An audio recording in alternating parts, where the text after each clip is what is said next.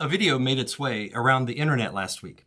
It's called Walking with Jesus Among Our LGBTQIA Plus Friends. And I have a problem with this video. I want to talk to you about that. The content of the video was unhelpful and it was unbiblical. And it was posted by Acts 29, featuring an Acts 29 pastor and a U.S. vice president for the network. And so, for this reason, it carries the weight of an endorsed strategy for the network. But it isn't a wise strategy, it will do more harm than good. And I want to show you how. Personally, I have been a pastor in the Acts 29 network for over a decade, so I'm invested in this network. And I have devoted a significant part of my ministry to dealing with issues related to biblical sexuality. Earlier this year, I published a book called God's Good Design, a biblical, theological, and practical guide to human sexuality that is all about addressing issues of biblical sexuality. And the thing is, is that as Christians, we want people that are caught in sexual sin to find life and hope in Christ through the gospel. One of Acts 29's core values is theological clarity. And this is expressed in the statement of faith called Lausanne Covenant that Acts 29 subscribes to, which affirms the Bible as the only infallible rule of faith and practice.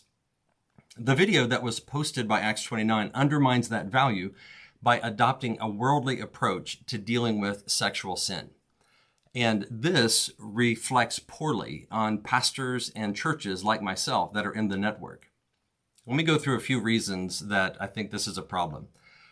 The first reason is the video uses unbiblical pandering language that is borrowed from LGBTQ activists. So, one of the big examples of this is the usage of the word LGBTQ community. So, the people that are in discussion here are a group that identifies themselves with the initials LGBTQ, and all of those represent some form of sexual immorality according to the Bible. The plus sign at the end means that it's an expanding array. There's going to be more and more sexual sins that will be added to this alphabet. And so we should expect to see this continue and expand and to get more and more perverse. So this is what unifies them and forms what they call their community. It's an ideology of sin, of sexual sin. So it's not an ethnic group like the Chinese community or something like that. This is a group that is formed for the explicit purpose of advancing an agenda of sexual sin. The word community, though, is a positive word that obscures that agenda. This is the only category of sin that Christians will routinely refer to as a community. So there's no such thing as a lying community. We don't talk about reaching the stealing community. In the New Testament, Jesus did not meet with the tax collector community. He didn't talk with the prostitute community to listen to them and to hear their stories. Jesus did dine with tax collectors and prostitutes, but it was upon the assumption that they were repentant. Another word that is used in this way is the word celebrate. Celebrate is a word that is demanded by activists to describe how everyone else should regard their ideology. And so Christians should be careful about using words that sound like we're caving to activist demands. I can't imagine the apostles or the church fathers or any of the reformers using the word celebrate to describe such serious sins. And so Christians, we need to discern the difference between people and ideologies. When it comes to individual people, certainly we can befriend homosexuals. We can pray for them, love them, show hospitality, um, share meals with them, and speak truth to them and share the gospel with them. That's great. That's what we want to do. But the LGBTQ community, that represents an ideology that is directly opposed to the Christian faith. And so we believe that Jesus came to save sinners from their sin, and that includes sinful ideologies that are holding them captive. But ideologies themselves cannot be won for Christ. Ideologies can only be destroyed. 2 Corinthians 10, verses 4 and 5 says, For the weapons of our warfare are not of the flesh, but have divine power to destroy strongholds. We destroy arguments and every lofty opinion raised against the knowledge of God. Second point the video from Acts 29 treats sexual sin as a protected class of unrebukable sins. So the Bible calls sexual immorality sin, and we should do the same. Romans chapter 1 says that all manner of sexual sin is a sin against God and goes against nature, particularly sin of homosexuality and things that would be considered within LGBTQ lifestyles. And we also know from Scripture that all sin is harmful, but this particular sin is especially harmful harmful physically, mentally, and spiritually. And yet, in this video, there is a careful avoidance of the word sin or repentance to describe how these people should respond to the gospel message. And so it essentially treats sexual sin with kid gloves as basically unrebukable and beyond correction. You can spot this and detect it by what I would call a swap test. So if you changed LGBTQ in this video to some other sin that is known to be sinful by the world, such as white supremacy, then it would immediately be rejected. So nobody wants to hear the stories of white supremacists. Nobody wants to see how God is at work in the white supremacist community. Nobody wants to approach Nazis with a posture of humility. But that's what this video says that we should do about sexual sin. So why is that? And the answer is is that these sexual sins are not seen as truly sinful. And that's the problem that I have. So people that embrace all of these sexual lifestyles, LGBTQ plus, they need to recognize sin in order to see their need for Christ. So if somebody doesn't see themselves as sinful, then they'll see no need for a savior. And the result is that this approach diminishes their perceived need for the gospel. And so they are treated as victims of oppression and not rebels against God and against nature.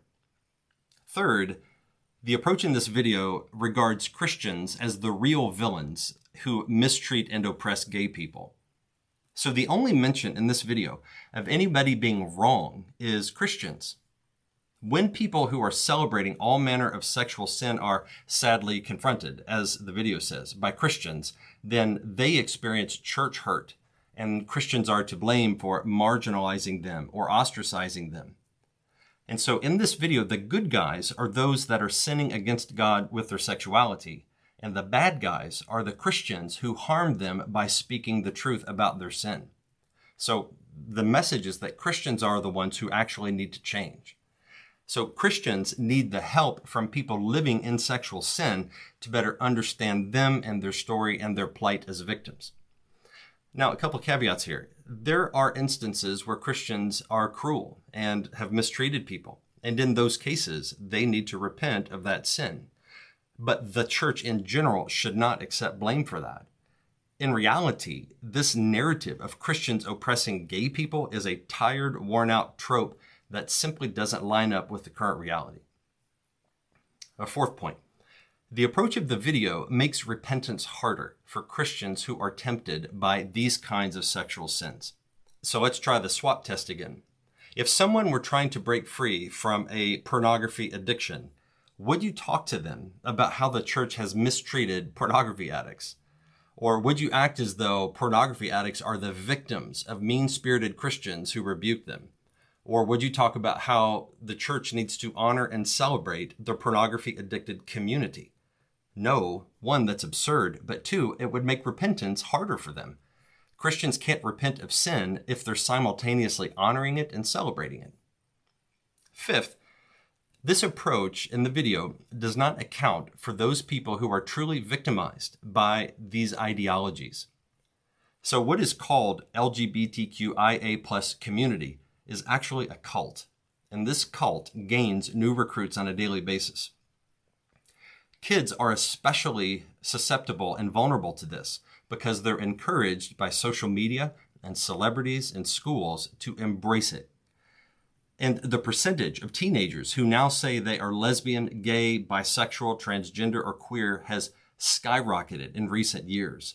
And now Christian parents in churches are having to deal with their kids being aggressively groomed, recruited, and evangelized into this cult whenever Christian leaders and churches affirm that message, then it emboldens and empowers this LGBTQ cult and it endangers Christian kids and Christian families.